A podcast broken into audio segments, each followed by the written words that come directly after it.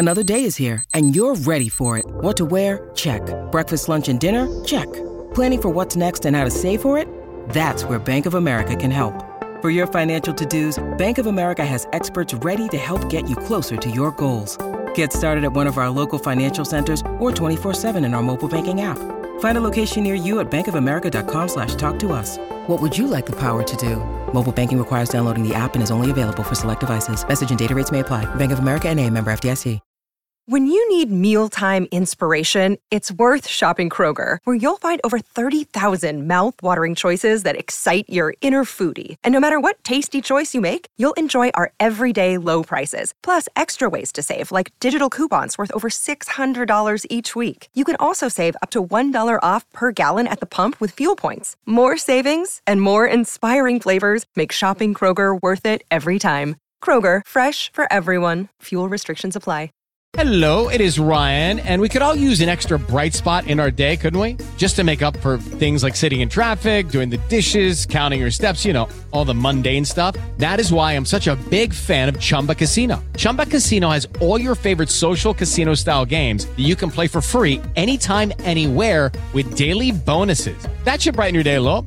Actually, a lot. So sign up now at chumbacasino.com. That's chumbacasino.com. No purchase necessary. VGW Group. Void were prohibited by law. See terms and conditions. 18 plus.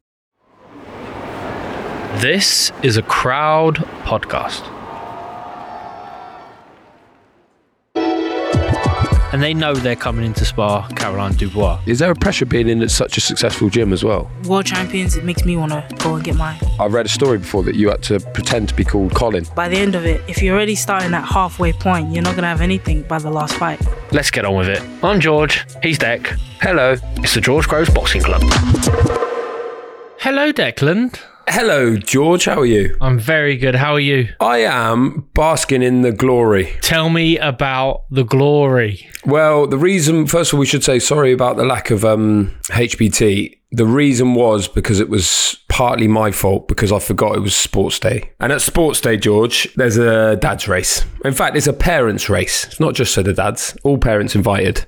And I obviously smoked the competition. Having said that, I should I should admit that it was there was a, a variety or a range of different heats. One of the heats looked really quite tasty, and I luckily didn't land in that one. I probably would have lost, but yeah, If there's heat Dec, that spells some sort of pyramid scheme. Well, that's what I thought. Into a semi-finals, finals, and what? Just after you run your race, Just it the next one went. But th- there was there was another one. I thought it was going to be like once you'd run, everyone just sort of quit. It's like, oh, it's no point now. most people were saying I didn't realise they were allowing professional athletes in here, but So what? No, but you're talking about just a. Conv- it sounds like a conventional race here, Dec. Right? What about egg and spoon race? What about three-legged race? Anything like this? The only thing for the parents was a straight up dash. I think it was about probably about 60 meters, which is bad because I'm sort of, I really sort of find my strides at sort of 10,000 meters. Um, so I did suggest that. I asked if we could do a steeplechase or even a half marathon. Like I was telling them all about Prague and that. But yeah, apparently they didn't have time for that yesterday, which is a bit of a joke. But um,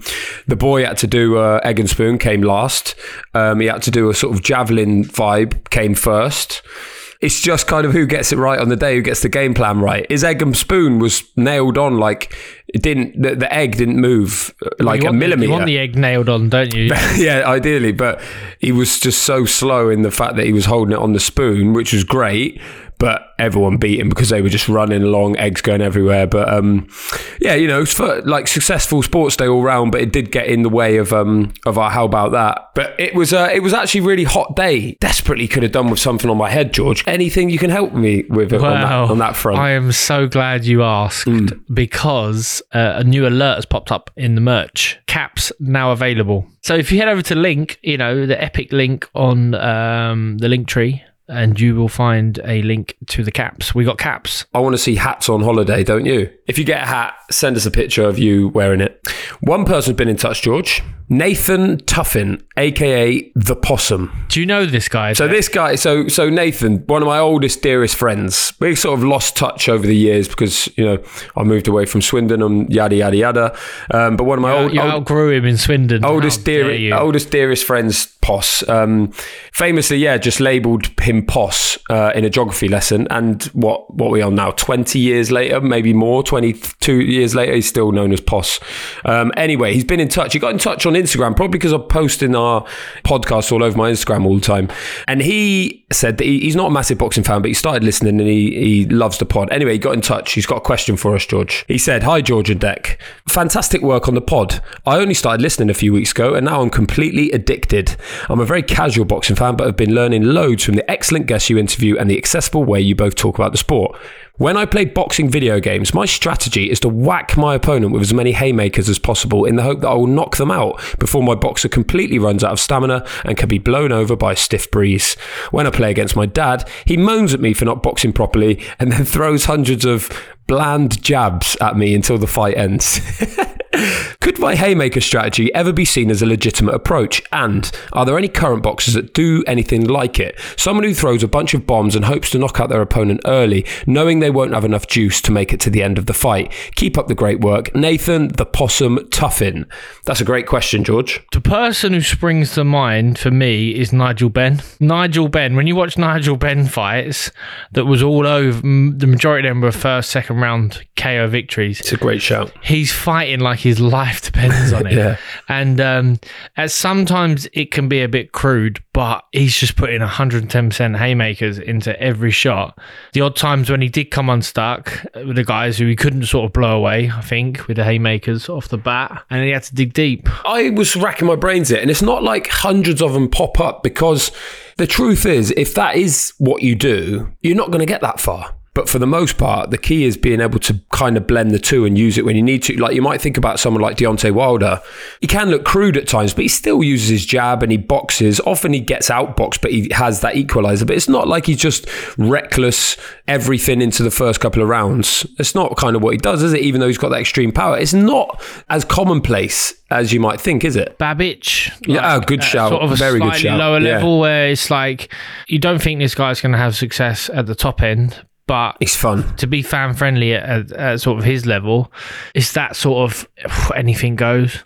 Derek Chisora at times has adopted that approach where you think he can't keep up this pace for 12 full rounds, but if he can break your heart in the first half, sort of almost like that Joe Frazier sort of peekaboo guard, and he's walking you down and he's swinging, and then when they're coming at you at full velocity, they're intimidating. But you're right, Dec. Like you think about Wilder, I thought like Wilder Fury three, and he decided to be a little bit more gung ho from the start, put power into every shot and gassed out. like Freezy McBones. So Freezy McBones, the new guy would be BT Frank Warren fighter. He's very much he loves a haymaker, and that's what he does. And he, you know, he ha- hopes to catch you, but um, he could, you know, he can box as well. I think the best, if you really look at the best, the best of the best across any era, it's about control, isn't it? Yeah, I mean, it's fun to go through the archives, find some black and white footage, because them guys do throw a lot of haymakers, a lot of bombs. And I think a lot of times they're mismatched because they box so frequently. It's like, oh, this guy can go, this guy can go.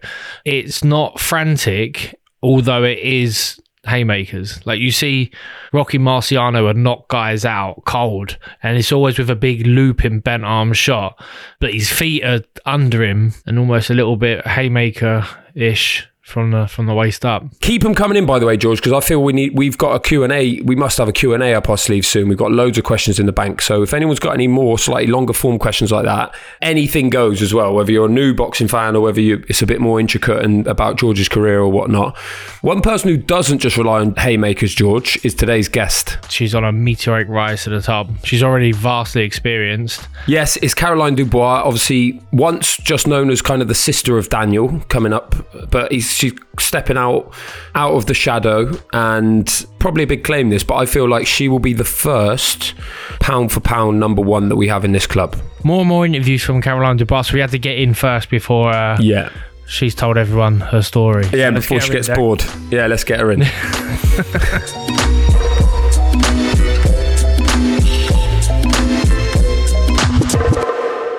Today, we have a fighter who has been described by Elite Club member Mike Costello as the best female fighter he's seen. An Olympic youth champion, a world youth champion, and four time European youth champion. Keep it coming. It's Caroline Dubois. Hey, Hey, Caroline, welcome to the show. Thanks for coming on. thank you guys for inviting me. I'm happy to be here. Yeah, now you're the latest Shane McGuigan boxer as well. Yeah. So we, I think, is that everyone? We missed an I think RDJ. it's, is it Adam and Hassan? Yeah, we've had both of them. We- We've had Oh, them. had them. CBS, Ellie, just missing Robbie Davies Jr. I think every episode we try and have like a theme. Depending on who the guest is, it's like what could the theme be? Now we think because based on like what Mike Costello said, the building that like you've had from Sky and your credentials as an amateur and now as a professional, mm-hmm. you're under incredible pressure. Let's start at that at Mike Costello. We had Mike in, of course, you know Mike. Yeah, he said when you saw you at the, I think it was at the Junior Olympics, Youth Olympics. Youth yeah. Olympics, and he said this boxer is maybe the best I've ever seen. And how old were you there? Seventeen. 17, yes. Yeah. So what was that like? And can you remember when, like, when you heard that and you're like, whoa? Well, I know it was amazing. I mean, the Youth Olympics was like it was basically the Olympics on a minor level, but it was amazing to qualify. You had to go through the whole process, and it was a big thing to do, you know. And to finally get out there, and then it was just absolutely amazing. They had the village, everything. It was amazing. And then obviously, you know, I won and everything. I come home, and and there was a lot of you know reception that I received since coming back. You know, I got loads of um, sponsorship opportunities, and then to have Mike Costello say what he said, and then you know to get I think I got the uh, sports personality young person sports personality and it was it was a really good year for me that year and um it was um, nice to top it off with like all the good rec- you know messages that I received and stuff like that Where where was it? Buenos Aires Argentina Oh, nice. Because also that Amazing. that year didn't Hopey Price and Yeah, Karol Itauma like, uh, they won literally gold. all the boxes won gold and no one else won gold but, but do you know what? People, no disrespect to Hopey and to Karol, but Yeah. people talk about you mainly from that Olympics. It was like the Olympics of Caroline Dubois. how, how, like, breaking out yeah, yeah. What was it like when you came back and like, yeah, people like Mike saying that and just people like, okay, because obviously people knew Daniel. Yeah. They're like, oh, that's Daniel's sister. Yeah. Obviously, when I went to the Olympics, I think because of my name, the Dubois name, I carried a bit of a, you know, recognition. Like people recognized the name and they were like, oh, let's see what, sh- you know, what she's all about. And then obviously I go out there, win and perform. I was able to create my own name. You know, it wasn't just Daniel's Dubois' little sister. I was Karen Dubois and, you know, I was a good boxer myself. So. Are you already part of the GB setup at this point? Was there funding available for youth females, or was you just picked and you went? as you know, like there's obviously a difference between England and GB. Um, I wasn't old enough to be on the GB squad at that point, and I wasn't really getting funded or anything like that. But I had like little funding from lottery funding for young young kids coming through. But I wasn't yet part of the GB team. I was too young. I was 17, and you turned senior at 18, and I was too young. Did you feel the pressure of being a Dubois? No, I feel like I've always been my own person and I've never really cared about what people think in terms of like, oh, you're somebody's little sister or whatever. And, you know, I've always said, I'm going to show how good I am. I don't care about anyone else. I know I'm a competitive person. I've always, you know, tried to be the best that I can possibly be. No matter what, I've always tried to be the one that stands out. But I'm sure that's how it is with, you know, all families and all siblings and whatever. Like if you're in a sport and you're competing, you want to be the best. I feel like going out to the Youth Olympics, going out to anything, whatever I do, I always just try to be the best at what it is I'm doing. What amateur club were you at, like mainly? Because Daniel moved around a lot. What yeah, was what I was your moved around vibe? a lot. Oh, you I did- think I, I, we both jumped. Yeah, around. yeah, yeah. And I think it was a good thing, but um, I think at the time I must have been with um either Fisher or Repton. And what was it? Were you boxing on club shows at that at that point, or were you Um, like George? Because you no. never barely did, did you? You were always international. Were you? Was that the same for you? Yeah, really. Uh, I used to get straight finals every time, and I just boxed once a year. What? Just because no one wanted to box There you? was no one there. Like there was girls, and they would always pull out or move off and down weights. Like I was the first that nobody wanted to fight because they obviously wanted to box for England, and if they tried to compete in the nationals, they wouldn't get that opportunity Mm. because I'd win, and so they would have to move up and down. so what was that? How does that happen? So say you're so you're boxing. So you start boxing. What Yeah. you were very young when you started. Nine. Yeah, nine. So then, at what point are like GB and like the national setup Yeah. sort of aware of I think you? they were aware straight away because when I went to the um, first Europeans, I was the first person from England at this age as a female to bring back the gold medal. oh, so they're like So okay, straight away. They're already looking at me, and obviously me and a few other girls, we were always going to the Europeans. We were always coming back and bringing back gold medals or silver medals and stuff like that. And um, as soon as I hit 18 and I was old enough to be in the GB team, I was taken in. I didn't even have to win at ABAs. They just said, "All right, let's just," because obviously the Olympics was coming around fast, and they wanted to get the Olympic squad, and so they just took us in and um. We just trained with the GB teams and we did spars and gym gym bouts, and then that was what helped select me to be on the Olympic team. Did you have a lot of sparring on GB? And are you sparring other Yeah. females or are you sparring? Yeah, that was actually being up in GB was the first time I was able to spar females consistently. It wasn't like you know at a different level, like they were the elite, the best of the best, and that was the first time I was able able to spar consistently. Literally going up to GB, I was having gym wars with females, There must have been pressure from the outset then because it's like there's one spot. and obviously because of COVID happened, there was no other qualifier. Now we have like free qualifying opportunities, and at the time it was only one. And if you lose, then that's it. The Olympic dream is gone. So it was horrible. It was very intense. To get on the team, there was so much comp- competition. There was four girls at the same weight. All the other girls were more experienced than me. They've been on the GB team much longer than me.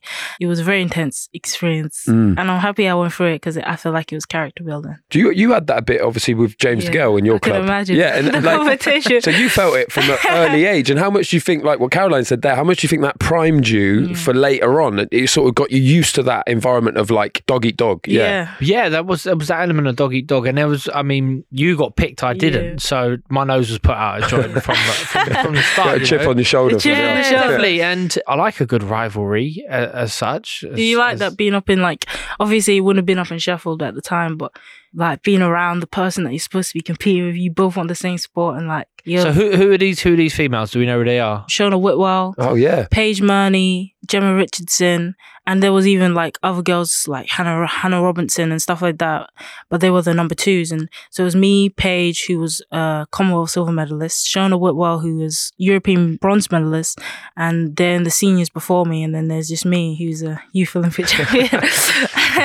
never competed as a senior, never done anything as a senior, and they're like, "Why are you gonna give a spot to this young kid?"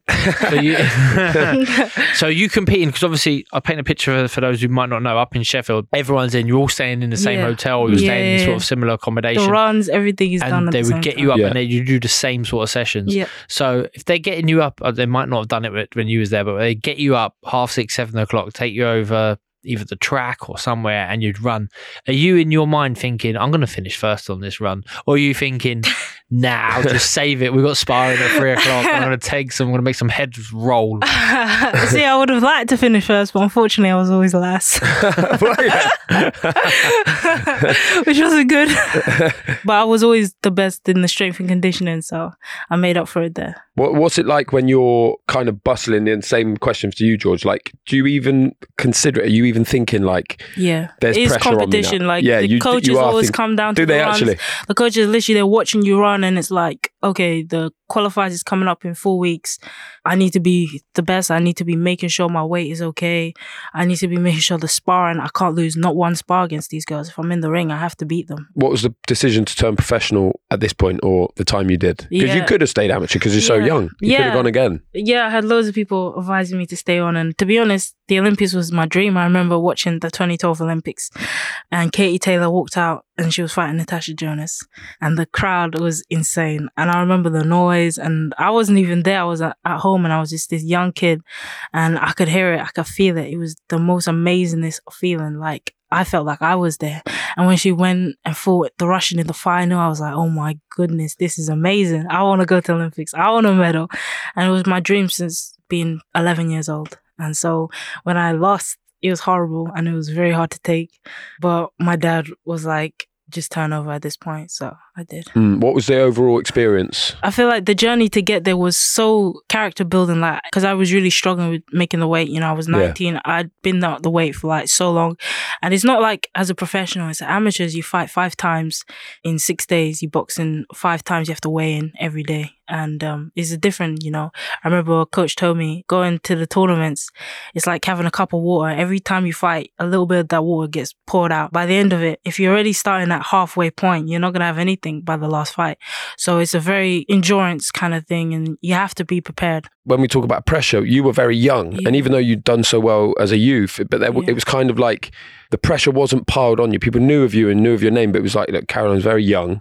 Like, let's see what you can do. Yeah. How did you feel about that? And did you feel? I'm sure you weren't just like, oh look, I'm here. I want to take part. It was no, about hundred percent. Yeah. No, in my mind, I was saying I'm going there to win gold. I, like some girls were saying, I'm just so happy if I can medal. I was saying I want that gold medal. I didn't care about the bronze, the silver. I wanted the gold. Uh, but I didn't really go out there and I felt pressured. I didn't feel the pressure of people. I just felt expectations for myself. I felt like I was doing it for the, you know, nine year old girl who first walked into the gym, repped in the, the 11 year old girl who watched the Olympics and was blown away by it. I felt like I was doing it for myself. So all the pressure was the pressure that I put on myself. I wasn't, you know, I felt like I'd done so well just to even get on the team and qualify. I didn't care about other people's expectations. I just cared about you know, the expectations on myself. I box for myself. You know, I starve myself. I get up for the runs. I do the weight training. I do this. I'm, I'm the only one suffering. So the only one that really is going to enjoy the, the success is me. So I, I was doing it all for myself. Does that strike a chord with you at all, George? Like, how did you feel when you when you were kind of that stage, or when you were coming up? Did you feel like I'm doing it for just me? I don't really care like about anyone else. Yeah, I mean, you try and you try and shy away from from hmm. But opinions. it can drive you, can't it? Yeah, I mean, it can it can spur you on. I ended up boxing rivals like boxing DeGale Yeah. again and the Yeah. pros, where like that it felt like the pressures on that fight where people's opinions do matter to you. You know, we had Anthony Crolla on talking about Yep. people putting their WhatsApp picture. You know, it was Team Crolla or Team Team Murray, Team Murray. John Murray. Yeah. Which is uh, is funny, but so you're now at a position where right, you've decided I'm going to turn professional, Yeah. and you sign a deal with Boxxer, Mm. Sky. It's a new promotion for a lot of people. You know, they've been promoting before, but they hadn't had you know the, the main seat at Sky. Mm. What was your idea behind that? How did that come about? I first went with Shane because before the Olympics, I was, you know, I think I was a bit fed up of the whole GB setup. You know, I obviously appreciate it and I loved it, but in the same way, it was very intense. And I was thinking, okay, I'm gonna go to Olympics, win my gold, and then I'm turning pro. I was thinking, okay. I think a few months before the Olympics, I was like, let's go start looking around and seeing pro coaches. You know, I went around, I, I went to a few different people and then I met Shane and then I was like, yeah, this is the one. I just instantly felt this this is the one. And then after the Olympics, we got the same thing. Um, we got loads of people like Matchroom, Wasserman, a few other people like coming to us and giving us, you know, Frank Warren, they were like giving us deals and wanted to speak to us. You know, I went to Matchroom, Frank, Wasserman, and then Sky just came and blew everyone out the water with the deal. Really? so, Yeah. Like, yeah. And they obviously, I guess, would have said, "We want you to be one of our main Yeah. stars." They were just so enthusiastic. I couldn't believe it. You know, I'd Really? come back, I hadn't even got a medal to my name. and they were like acting like I was an Olympic champion. I was like, okay. it was insane. So coming back from the Olympics, I was very disappointed and I felt kind of embarrassed in a weird way. And it was their enthusiasm that helped convince me and was like, okay, let's see what this is all about. Female fighters are notorious for, for being moved quick, right? But you're only 19 years of age when you decide to turn professional. Mm. So it was advising you, are you very much made up your own mind about the route and the path that you want to take? when I turned pro, I said to myself, my first year as a pro, I just want to get used to it. You know, it was a COVID Olympics. We didn't experience the crowd and the, the noise and the media and everything as what a normal Olympics brings. So I said, you know, I want to get used to fighting in front of a crowd because as an amateur, you're going away, you're fighting in Kazakhstan, Bulgaria, no one's there, just your teammates, and you don't experience that. So I was said, let me for the first year experience that. I don't want to come out and be like camera shy or shocked or blown away by. So I want one year to just get used to that. The media, the, the fight week, which is very different and everything. And I think I did that. But then as soon as the year went over and I went to the O2 show, which really, really did it for me, I just said, okay, I don't want to mess around no more. I want big fights. I want proper fights. I want to push on and be, see myself being a world champion and I want to make it happen as quick as possible. How did it feel going straight in with Shane, like as an amateur turning pro, and then like kind of you're on your own, but you're not on your own in the gym because there's all different Yeah. pros, but it's like everyone's running a different race. I felt like I was really happy that Shane had had a female fighter before me. In Ellie wanna- in uh, Ellie Scotney and Chantelle Cameron. Of course, like, I yeah, feel yeah. like he's like female fighters are a little bit different for the male fighters. How yeah, you what, have to what prepare the them. difference is just there are quite a few. Like, for example, in training, like sparring, who are you going to get them to spar? Okay, there's not many females around for me to spar, just like in London, there's just hardly none. And the ones that are, either they are seeing themselves as potential opponents somewhere down the line, so they don't want to have too many spars, or they're just not any. So you have to make me spar boys, but what kind of boys do you want me to spar? Mm. going to make me spar boys that are like stronger than me, faster, fit, or whatever. Like, you have to be careful and you have to go about it in a different way. And the sparring is the training is different. Obviously, females we have cycles, Yeah. and um, we make. Is Sh- we is Shane in tune with make- that now? Well, yeah, like I feel like he's very in tune with that. You know, he has Ellie Scotney who's someone who has to, you know, really dig to make weight, has to really dig to, you know, get herself ready and and he's he's used to that now Mm. and he's had Chantelle Cameron who's had her her struggles and stuff like that I feel like he's clocked on he knows how we are like Talking of sparring boys, let's wheel it right back. I read a story before that you had to pretend to be called a boy called Colin. when I first started I was nine went to Repton because that's when my older brother was boxing at the time and Repton was Repton Boys Boxing Club Of course, they yeah, weren't allowing anyone. It Yeah. still is. So there was this guy. What was his name? I forget his name. He was really intimidating, really scary, especially as a nine. One of the like, coaches. he was really scary. Like like he was really scary. You go there now on the Sundays, he will still be there bullying little kids. like he's terrified. Like especially as a nine year old, and he didn't take nothing. Like he was serious on it. You know, I did loads of different sports: running, gymnastics, swimming. And when you walk into those clubs, there's a different vibe, a different atmosphere. It's fun. It's for the family. It's for the kids, especially when you're so young. They try to keep it light and keep it in that attitude. But you walk into the Repton Amateur Boxing Club, it's a total different atmosphere. I remember on the way to the gym for the first time, I'd pestered my dad. I was like, Dad, I want to go boxing. I want to box. I want to box. and he was like, beat up somebody. he was like, okay, finally we, we go there. And as we're going, he's like, okay, this is a boys' boxing club. They're not going to let you in if you say you're a girl. At first, you know, I thought my dad was joking. But as soon as I walked in and I saw there was only men, there was only boys, I was like, okay, maybe there's some seriousness about this. The guy, I think his name was Freddie. I think that's what it was. He comes up to me and he's really big, really scary. And he's like, what's your name? And at first I said Caroline, but I said it so quietly. He didn't hear me. And he was like, what? So I look around, I see no one there. So I'm like, uh, it's Colin. And uh, Well, you just that's it where it off- started. That's where dome. it started. That's what happened. That, that's what happened. Colin Dubois. Yeah. Was Daniel already boxing there? Was he, he, at was, the he was boxing. He was at the Repton. and was that the reason you were like, I want to do what Dan's doing at Yeah, that point? um, I was getting ignored. so Someone saw Colin. yeah, yeah. Go give, give Colin gym. some dinner. Yeah, so middle child, but there's 11 of you, right? yeah, there's eleven. And so there's other boxes in there as well, right? Yeah, um, all my brothers boxed. Uh, Solomon, he's nine. He's boxing. Well, he's ten now. And Prince, he boxed, and Daniel, obviously. Mm. Is that a good thing? Like, as in when you're starting out, was it like cool? I guess you're older than Prince and Solomon, Yeah. but was it good to have an older brother who was there and Yeah. beating people up and whatnot? Yeah, definitely. I think it, it takes off the load when you go into the gym, you know, as young fathers. I don't know if George experienced that, but like if your dad's taking you to the gym, you see all the time, you know, the dads are so enthusiastic. They want so much. And it's hard, obviously, being the only child and your parents want so much from you. But when there's more there, it's like the, the pressure is, is Shared the load. Yeah. Did you join um, with Shane before Daniel or after Daniel or together? I was the first one who went to Shane, and um, I was the one who basically was like, "Yeah, this is the guy that I wanted to go." I was someone who actually break things down and slow things down and teach me actually physically something different, something new. From the first pad session, I felt like I was missing all the shots. I wasn't hitting it properly, and I was like, "Why is this happening?" And then he just explained things and broke it down a little bit, and it made sense. And I felt like, okay, he's gonna show me something. He isn't just gonna make me feel good when I'm on the pads. He's actually gonna make me improve. So you're flying the flag for the Dubois in that in that camp. Has that been strange? I guess. Or were you seeing much of Daniel in the gym? Like, because you you know that everyone comes in at different times and No, whatnot. yeah, How we, did it? we'd come in at the same time. Oh, Okay. Um, so yeah. I mean, the gym's lovely. Like, I, I um, I like the gym. I'm fussy when it comes to like the actual gym. Mm. Like, it's like there's a big space, lots of daylight, nice place to go and train. You got the field outside. Mm. Don't know if you ever you would utilize it. no. Yeah. Nah, don't, Look it's at not like it. running.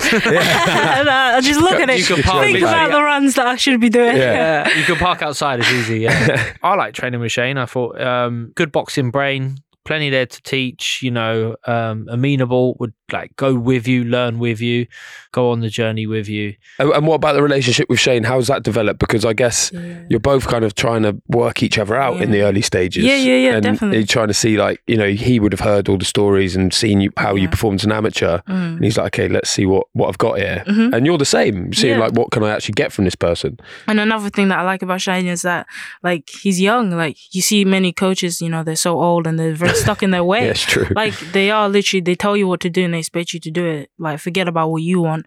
It's about what I say and how I want it to be done. And um, I feel like Shane isn't like that. He's very, like, open to change in a sense. Mm. Like he'll let you have your opinion and how you think it should be done. And I, I think that's one of the best things. Um, in terms of relationships, I feel like there's definitely, you know, a long way to go. I feel like I'm a very private person and it takes time for me to open up, but I feel like we're heading in the right direction and we're gonna get to that point where it's like he doesn't even have to say anything. He just, we just get it and it's just clicking instantly. Mm. Is there a pressure being in such a successful gym as well? I like it. I feel like that pushes you on. You know, we're not in a sense where we're competing each other. Like we want what we want.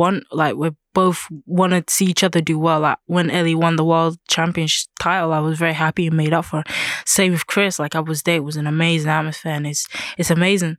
And I feel like um, we just want to see each other do well. And I know I want to see the best for everyone else in the team, Hassan, Adam, everyone, and they want to see the best for me. So I think we just push each other on, and like seeing them there, world champions, it makes me want to, you know, go and get mine. Talking of all them stable mates you've got, have you sparred any of them yet? I mean, I used to spar Adam and Hassan uh, back in Dale Youth, but Oh yeah, I heard this one. Yeah, it's a you were very young then. yeah. Yeah. So what sort Colin. of? Yeah, Colin. Yeah. No, no, no. I was You Caroline, Caroline. at that point. I Yeah. was so- so how long ago was that then? Paint us a picture. um. So after the Repton, they got me a fight, and they got you know. How you get a fight, you have to do your medical, you have to see a doctor.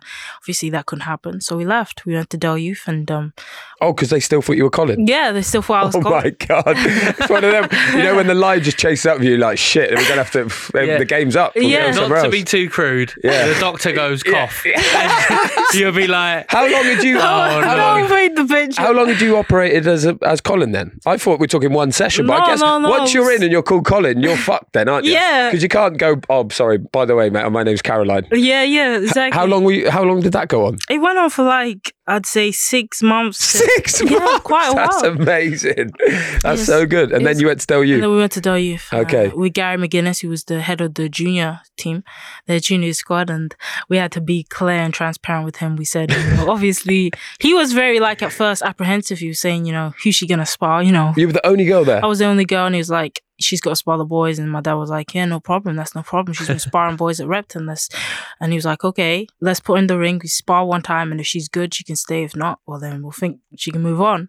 I sparred, and he was like, he was very blown away. He was very impressed, and he was just like, all right, let's let's see where this goes. Was that with Adam? That's that, no, that wasn't with Okay, Adam. I Like, gonna I don't think I would have been that what a baptism of fire that would have been. You could spar Adam Azim.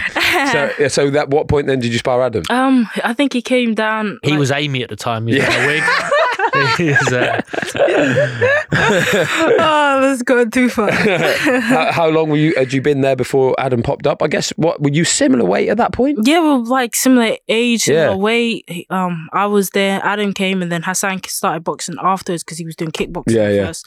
So yeah, we both I think joined the gym similar times. It took about two weeks, and then we were sparring each other. It was, it was really intense, like very very competitive sparring. I interviewed Adam. I, I spoke to. Adam about it, and he was like, "You couldn't like, Yeah, he couldn't drop his guard." competitive. And especially, I, I imagine if you're a boy that age, you're like, "Oh, what sparring a girl, will be Yeah. fine straight away," and then you're like, "Fucking hell!" Like it was a quick rude awakening. Yeah. With the sparring now, how do you how do you go about like what does Shane do? Yeah, I'm just sparring, literally finding you know boys and bringing them in, and I've I've been it's been very good. Like this camp has been pretty much all f- all male sparring, but it's been good. I've, it's it's been hard, but it's been good. Hmm. and they know they're coming into spar Caroline Dubois. Yeah. yeah. How do they approach it? I've grown up, you know, sparring boys. I, I can tell, you know, how it's gonna be from the first get go. Even before I even before I spar, I can tell, you know, when they walk in, how they're gonna be. You know, sometimes they're nice and respectful. You know, they understand that I'm a professional fighter. You know, I've, I've gone to the Olympics, I've done all this stuff, and they respect that I'm not just a female, but I'm a boxer. You know, mm. and they step in the ring and they have that respect. Like lately, I've been sparring this boy Christian Fetty. He's been very, very good. It's been very high class sparring. You could ask anyone. It's very. He doesn't, you know, let up. He can't let up. He has mm. to go at 100. percent I go at 100. percent It's very competitive, very good sparring. But then sometimes you get people and they walk into the gym and they just think, oh, I'm sparring a girl, and they think something. They step in the ring and then and then I show it's it's it's a completely other other matter. Some people get upset about it. You know, when I hit them hard, they get a little bit. Ugh. Do they? They get a little bit It's hard to take. it's a it's a mixture of the two, but I feel like I've I've learned and I'm matured about it, and it doesn't affect me as much as maybe it used to. Mm. Have you iced anyone in the gym yet? Nah, not yet. That's a yes. Don't want to say. Do you feel that like feels like it's almost like you want to prove yourself? And when you get in there, do you ever feel like the person straight away you're going, this person's not, they're, they're holding it back? You can tell instantly when someone's either going in there taking the piss or when they're going in there and being 100%. Mm. I feel like after a spar with me, they, they get the respect and I earn their respect. Mm. We're going to go on to your career in a bit, but we just want to talk generally about women's boxing because feels like when Katie Taylor lost to Chantelle Cameron, it Mm. Was like a big moment for this for It women's was boxing. it was a big it's change. it's just like, a change, yeah. It's like, you know, the queen's been taken off the throne and she's been the queen for so long. Who's going to be the new one? Mm. It's like everybody's gun ho for that spot now. Yeah. Well, it's interesting because she didn't fight for the 135 belts. You know, she's still lightweight champion. So it's in- interesting to see where the rematch goes. I think that's really going to decide what happens now. Do you think that if Katie loses again, second the second fight, loses twice in a row against the same person, she obviously achieved everything at her age and everything that she's done. Do you feel like that we might see the, the back of Katie Taylor? Um, that might be enough for her to sort of sign off, and then and then it really is open Yeah. season for the rest of you. I generally, uh, with total respect, hope so. You know, I, I really, I really hope so. You know, I think she's done so much, she's achieved so much, and I genuinely think her and Claressa Shields both deserve the title of the GOAT. You know, the greatest women of all time. They've done amazing things, and they genuinely have done like changed the sport and the way it's seen. And I think she should retire after, depend regardless of whether she wins or loses. I genuinely think she should retire and you know sell off into the sunset as the champion and the queen of Ireland. How's it been assessing like the women's boxing picture as a whole over the last, let's say, six or seven years? It's been great. It's Yeah. been great. Like this, it's not even the last six years. I'd say the last two. You know, we've seen the likes of um, Alycia come through. You know, a character, personality, a very skillful boxer. We see Mikaela Mayer, who's been slowly building her name for quite some time now. We've seen obviously Kate Taylor. We've seen Claressa Shields. There's so many girls right now that are just out there, and it's like so many different opportunities, so many different directions. Like I can stay at 135, or I can move up to 140, and then there's Sandy Ryan. That's an opportunity. I can move up to 147. There's, you know, there's Natasha Jonas, there's Terry Harper. There's so many opportunities, and I think it's really good for boxing. I thought it was always going to be a handful of female fighters, Mm. like a Caroline Dubois, who's exceptional, and I still think he's got a, a lot of growing to do. You know, there's going there's going to be more and more fight female fighters year after year after Turning year. pro, exactly. I've got to be honest, re- it's refreshing that you haven't turned pro and you're not fighting for a world title in three fights because Yeah. not that it takes anything away from the world title for those that, that have done it, but you're supposed to suffer for one. You know, you're supposed. He's bitter because he had to. yeah, you can't. As a fan of watching boxing, I'd love to see women's boxing move to three minute rounds. Here we go. Yeah, let's get Just onto that. because what you you know, I spent ten years in the pro gym learning the pro style, how to set traps and how to take advantage of that, and it's going to be very difficult to do that over two minutes. Mm. And then there's going to be a lot of female fighters who have success just because they just let their hands go over two minutes. And, I, and I'm a fan of your sort of style where you try and put people away and take their head off and get knockouts. You know, Mm. if if I wake up in the morning from a fight in the states and I know it's gone the distance, I'm nowhere near as excited as if it's gone 30 seconds. Yeah, Um, and got it's, the it's, it's, it's the only thing in the world where you're happy to, for it to go shorter. You know, at least I am. So Where, yeah, where do you land on that, Caroline? Because usually we would say, oh, but you know, we need three minute rounds because you get more knockouts. But you knock everyone out anyway in two minutes. I'm trying. so I'm you're trying. fine. Like you're okay. Yeah. So um, what do you think? I feel like um, it's got a lot to do with how you punch and how you the intent intent of how you punch and how you fight. Like um, look at Savannah Marshall. She's getting knockouts Yeah. in two minutes, and I, I think it's more to do with how you're fighting, how you fight to get the stoppages. Um, Alycia Baumgardner is not doing too bad with the knockouts as well. But look, um, definitely, I think if you do three minute rounds, then you'll see a lot more stoppages. Yeah. You see people get more physically tired, get more broken down, and they will just end up quitting a lot more. You don't really get that in the two minutes because the rounds go so quick. And um, I think if you bring the three minute rounds into, you see a lot, lot more stoppages and a lot more beatdowns and a lot of more blood in the ring. But do you not think as well that it might change the spectacle because women's boxing is very frantic and like Yeah. all I feel like action? In a way, people, People enjoy love that. that. People love the Yeah. excitement. Like in the men, you you can get fights where it's like, oh, that was a It's bit been going on a while. Yeah, yeah. That was a bit, oh, not how I wanted what, it to what go. round is it? Fucking four still- left. yeah. So I think there is a bit of a okay, there's a difference. There's the men boxing, the the long, broke, slow process is more of a marathon, Yeah. and then you have the 2020 females. women's boxing. Yeah, which it's is more like, a sprint. sprint, like Yeah. a hundred meters. Like bam, you get exactly what you pay for. It's just punching non-stop. Yeah. If you so if you could press a button tomorrow and it's like we're gonna women's boxing is three minutes and it's twelve rounds now for championship fights, do you think it's ready to go? No, I think it has to be if you're gonna do three minutes, you have to do three ten minutes. Yeah, okay. 10 threes, yeah. Yeah, yeah, yeah. That'd be an easy bridging gap. Yeah. just talking about pressure as well and women's boxing and you was quite quiet when you turned pro you know you, you answered you know you did all the interviews you had to do but since recently Yeah. maybe it's since you the changing of i'm chasing world titles now Yeah. you're much more well talkative Yeah, like, open. open There was a time when you've been podcast, fuck that. It's just maturing, I think, growing, getting older more mature. And I enjoy books and I enjoy the whole side of both of it. I don't enjoy the fight week interviews, but every other side of it, I enjoy. Like, I actually, you know, I feel like this is where I'm learning to, this is my home and this is what I do. Like, this is all part of my business and my sport. So I'm learning to make it where I'm trying to be good at all sides of it. Mm. Actually, you say that though. I I interviewed you. What was that? You must have been sixteen or yeah, something. the fir- you were the first one. yeah, Yeah. remember that? At And I, I remember being like, you were really good. I remember Yeah. thinking, well, sixteen-year-old Caroline Dubois, like, should, like really, she's going to be really quiet or whatever. It was amazing interview, even then. But it was like, then you seem to go, I just want to focus on my boxing. Yeah. Did that? Is that how it feel? And Yeah. now it's like, look, this is the package. I need yeah, to be the whole thing. exactly. I feel like exactly as you said. Um, with boxing, the media side of it is part of the package. Like you can't get one and the other. Whereas in the amateurs, you literally go to a tournament, you fight, and that's it. Yeah. Like, there's no interviews. There's no fight me- media. It's just fighting.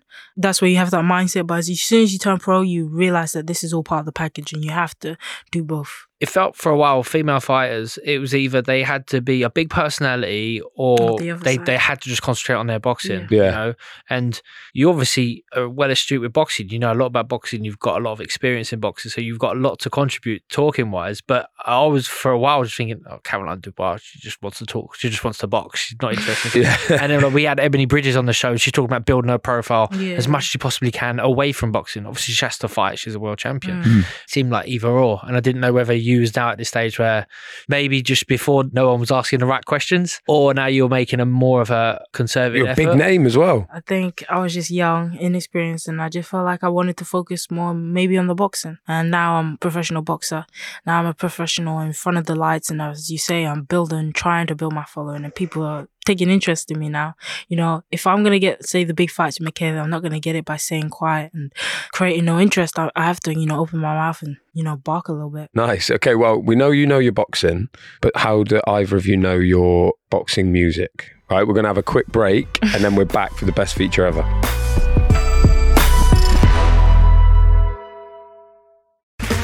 Okay, round two. Name something that's not boring. Laundry?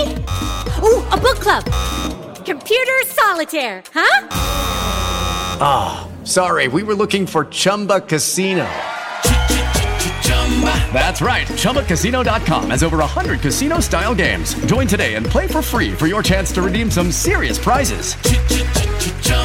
ChumbaCasino.com. No purchase necessary. Where prohibited by law. 18 plus terms and conditions apply. See website for details. With Lucky Land slots, you can get lucky just about anywhere. Dearly beloved, we are gathered here today to. Has anyone seen the bride and groom? Sorry, sorry, we're here. We were getting lucky in the limo and we lost track of time. No, Lucky Land Casino, with cash prizes that add up quicker than a guest registry. In that case, I pronounce you lucky. Play for free at LuckyLandSlots.com. Daily bonuses are waiting. No purchase necessary. Void where prohibited by law. 18 plus. Terms and conditions apply. See website for details. For the ones who work hard to ensure their crew can always go the extra mile, and the ones who get in early so everyone can go home on time, there's Grainger, offering professional grade supplies backed by product experts so you can quickly and easily find what you need. Plus, you can count on access to a committed team ready to go the extra mile for you. Call, clickgrainger.com, or just stop by. Grainger, for the ones who get it done.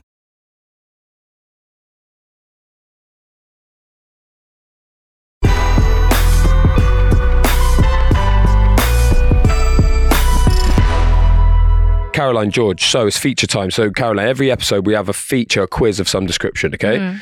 Come up with a name. Obviously, it had to be Sweet Caroline. Yeah. Had to be. Like we, I was sort of thinking about how could I, what could I do with Dubois? Sort of Caroline. I was thinking different things that rhyme with Sweet Caroline. What quiz could I do that involves confectionery and sweets Mm. and boxing? Cancelled that completely. Oh. And I've gone Sweet Caroline. Famously, is the song, Oh. the last song before the ring walks. Yeah. Okay. So we're going to do a ring walk quiz. Sweet Caroline. Sweet Caroline, synonymous with boxing, that little bit, the little pocket before the ring walk, Yeah, so everyone's fucking losing the plot and getting really excited. Losing the plot, they just go And then, crazy. yeah, and then and then it's like, right, now it's the ring walks, Yeah. okay? So this is a ring walk playlist, you're against each other. What I'm gonna do is play a fighter a famous fighters or famous ring walk songs. You have to guess who. Yeah, first person to come in. If you come in and get it wrong, I want the name of the boxer. If you come in and get it wrong, you're out. Aye. Okay, so don't go early. Every five seconds, I'm going to give you a clue or a little teaser of the boxer's name. Some of them you're not going to need that. Okay, does that make sense? Let's go. So if it's going on and on and neither of you got it, I'll give you a couple of hints. Okay. Okay, go. We've only got well, we've got nine of them, so there'll be no tie break. So we want someone to win this. Okay, you oh, ready? Oh, God. First one up, straight out of the gate is. Sorry, George. That's Chris Billam Smith. Yes, Ah. straight in. Well God. done. 1 0 George. You should have got that one, Caroline. It's your, should've. it's your gym mate. Right, this one. Hmm, Now, this one's an interesting one. Let's see how either of you do it. Who is this? Manchester. Go on, Caroline, I- get it. Oh wait, I don't Andy know. who- Crolla. Yeah, boy. I know. 2 0. That was good. We, we know that because we had a Crolla on this. Get on this. Uh, right, here we go. You ready for this one? Hey, is this um different use? No, you're, you're, save that one for think, next one. Think, think heavyweight. Think heavyweight. Oh wait, I know this one. Hey, don't stopping us now. This Yeah. is- South London. Oh, David Haye. Easy. That's so Come on. 2 1. Right, Caroline, you're on the board. So 2 1 to you, George. Um, Eubank. Oi! Senior. Two all. That was one second. Yeah, senior. We'll accept that. Simply the best, of course. Okay, this one's a bit of a curveball. Oh, Stormzy. This is uh, AJ. Yes. Which fight can you remember? Yeah, the Dillian Whyte one. Yep. And he did. Uh, Smashed him. Yep, he That's did. funny. He had a live PA of Stormzy doing that Yeah. in the ring. That was fun. Very nice. Is that you winning already? That's 3 2. Yeah. Right, you ready? Okay, this one, piece of piss. So this is proper fastest finger first. Kell Brook. Hey, George is back. Very nice. Nice and quick. Kell Brook, of course, all of the lights. And James DeGale. Yeah, but I always think of One James. James DeGale track before he get back to uh, Drake. Yes, right Because I used, to, I, I used to listen to all of the lights on all. It's, it's on every one of my running playlists. There's Visualizing DeGale. Did you? Yeah. beating, beating DeGale. That's great. That's great uh, insight there. So that's three all. This one might be more up your street, George, but depending, you know, how early you're watching boxing, are we ready? I should have no clue coming to this. Born in Italy. Nickname Thunder. I'm throwing blanks. Fought Micky Ward. Famous Micky Ward Oh, fights. is this uh, two? This ain't R two. Yeah? Yeah, it is. Arturo Gatti. Lovely. Right. Three. Is that three all? Four four. I think we're level. Two more to go. Are we ready? Yeah, we got tiebreaker. No, because there's only nine. There can't be a draw. No, not this. Oh yeah, this. Dang, dang, dang, dang. Ah, You're gonna have to take this one. Go on. Manchester Hitman. Yeah. Who's that? Ricky Hatton. Yes. Nah. Definitely But that is not. not the Not this version. version. Either way, you got it. So I don't know what you. I don't know what you're lighting me up for.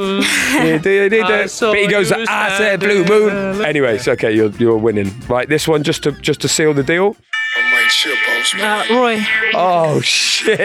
Yeah, that might be level. She's watched a lot of Roy Jones fights. I. If that, yeah, defo. If well, if that, if that's a level, it's a draw. If not, we'll go through the things. Both of you are undefeated on the ring walk. That was very good, you two. Sweet Caroline.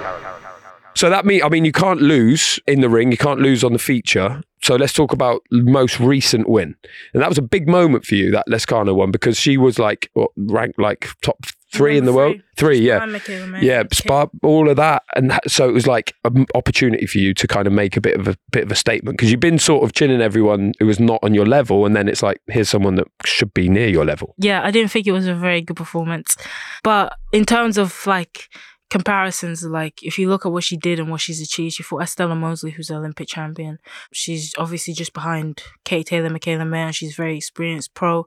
She's had 20 bouts. She's only lost twice and she's very, she was actually very strong. She's very experienced and she was tough. I think she would give a lot of girls trouble. She really would. And um, I won it pretty convincingly.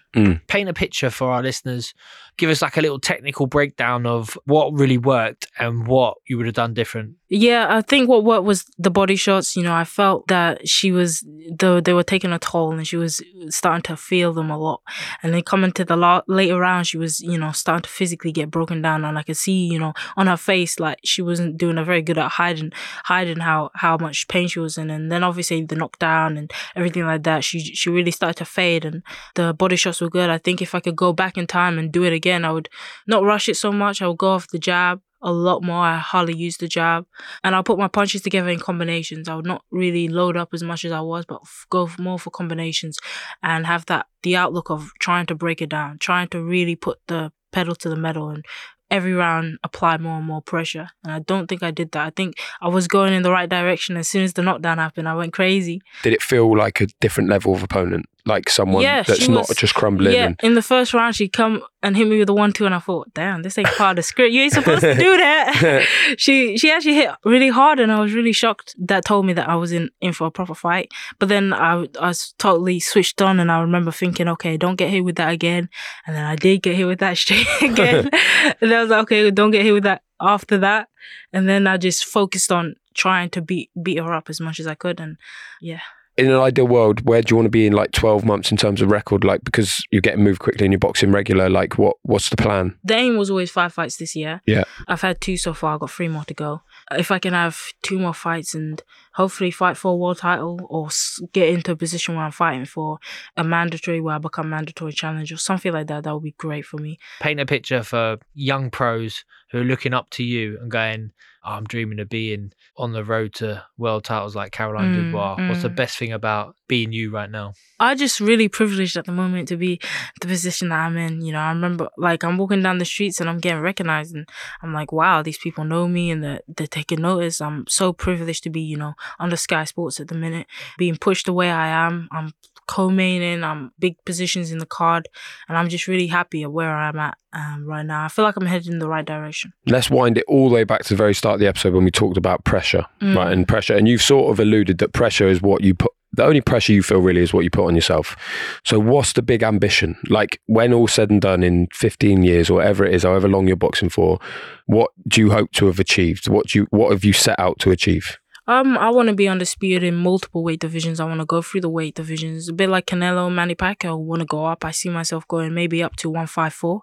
Just be undisputed. But to be honest, the biggest goal that I have is when I retire, um, I want people to say that Karen Dubois was a great boxer, not a great female boxer, but just a great boxer. And I think if I can do that and have, you know, young boys and girls coming through and they say, oh, I'm going to the gym tonight. Let me put on some boxing to get myself in the mindset.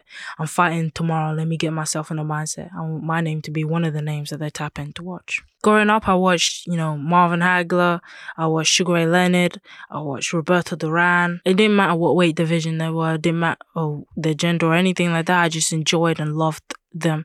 And I would love it if one day I have young kids, young boys and girls having the same attitude towards me. Magnificent. We need one bit of housekeeping, George. Yeah, Caroline, we ask every one of our guests to tell us what their ring walk track would be. We add it to our playlist on Spotify. Yeah, these young kids who want to get in the zone, they want to know fighting like Caroline Dubois, they can start at the ring walk Yeah. with your track, with your tune. So if you wouldn't mind, tell us what your ring walk track you would like to put on our playlist is. The last one, which was pretty good, you know, I got the heads up from George Groves, so Yeah. I'll go with uh, "Feeling Good" Nina Simone, by it's a remix uh, by Bassnectar. Okay, is that on Spotify? I hope so. I hope so too. if the not, remix is not on the playlist yet. yeah, a remix going on. We haven't had the original either. Nina Simone, I think no? I think it's the I first feel bit like of that Nina was one that Simone. I would have posted in straight away. I think it's It's one so of the first Nina Yeah. Simone. I think that's the first Nina Simone we've had on the playlist. That's amazing. Love it. Caroline, thank you so much That for was coming so on good. today. Thank you, thank you guys for inviting me here. How about that then, Dec? How about Caroline, aka Colin Dubois? Imagine if she was still keeping that secret and we uncovered it on our show. It started as a little white lie, guys, you know, just to get in the boxing gym. There was no girls and I just didn't know when to bring it up. And now I'm, I've been to a bunch of Olympics and I'm about eight and I was a pro, but I've got to sort of come clean, clear, clear my conscience. What a story, but that's why you know honesty always the best policy because she got she got herself in a bit, bit of trouble there. She's like, shit, they think I'm a boy called Colin here. I'm gonna have to leave that entire club. But um, Um, glad she did, and the rest is history. It's another Shane McGuigan boxer in the club as well. We're nearly we nearly got to the bottom of the bottom of that gym, so to speak. Once we've done that, we might have to quit this podcast. If nothing else, He's going to have to try, start bringing in some more fighters as well, just to keep this podcast going. of course, he and Caroline, both elite club members, till the day they die, they walk this earth as as one. But if if you haven't been on the pod yet, how can you join that that exclusive club, that pantheon of greats? Well, DM you Dec because we're going to do a fan episode real soon. So Yes. if you if you want to, you better have some great stories. So I mean, don't just come in with something limp, but leave leave I don't know maybe leave something to the imagination, and that could be one way you become an elite club member. Another way, maybe a slightly easier way, to hit the follow button in your podcast app. We love it when people hit the follow button in their podcast app. We we check every day a big countdown like the social network. And when we're going to hit a million, we're going to let off party poppers. Ross has been baking. He's going to make us a cake, producer Ross. So please do hit the follow button in your podcast app. And speaking of um, cakes and celebrations and that, it's nearly one year old, George. We're nearly at our first birthday. So, any ideas what we could do to mark our occasion, the birthday? Then tell us, please. Any ideas you got? Also, while you're thinking, if you're on, your- on the socials. that's the way to do it, isn't it? But how, what I'm always wondering is how the hell do I get into what is the handle? Like, what what am I supposed to write in? The socials are GG Boxing Club. Oh. Uh, that's on Instagram, Twitter, TikTok. You can email us, ggboxingclub at crowdnetwork.co.uk if you've got a little bit of a longer question, like Nathan Tuffin, the Yeah, the tough. had today. So, uh, yeah, get on there, get get them in. We read them all. Ross reads them all, really, producer Ross, and then he just sends on the ones that are decent. Get involved. And you can always include as well your entry for our playlist, The Ring Walk. That can be found on the link tree as well for many of you who are asking. And if you want to listen ad free, Amazon Music, baby. That's the answer. Now, next week, there's no sports day on Monday, so we will be back for HPT. We're going to be looking back at Josh Kelly, who's boxing this weekend, uh, and various other news. Of course, we've had Joshua White signed this week. Um, Canelo's got a fight against Jermell Charlo. We've got all sorts of stuff to discuss. We'll save that for Monday. And then Wednesday, George, regular programming. What we saying? Yeah, we're back on Wednesday, regular programming next week with Ellis Zorro. Tell us about his progression through the pros. aka the mask of. I don't think he likes that. He'd probably beat me up if we say that. But um, Ellis Zorro's in the club. Very interesting backstory. I can't wait to hear from him. Yep, another cruiserweight and a great division, talking big fights. So, yeah, see you next week, Derek. Have a great See you weekend. there, mate. You Rest too. that ankle.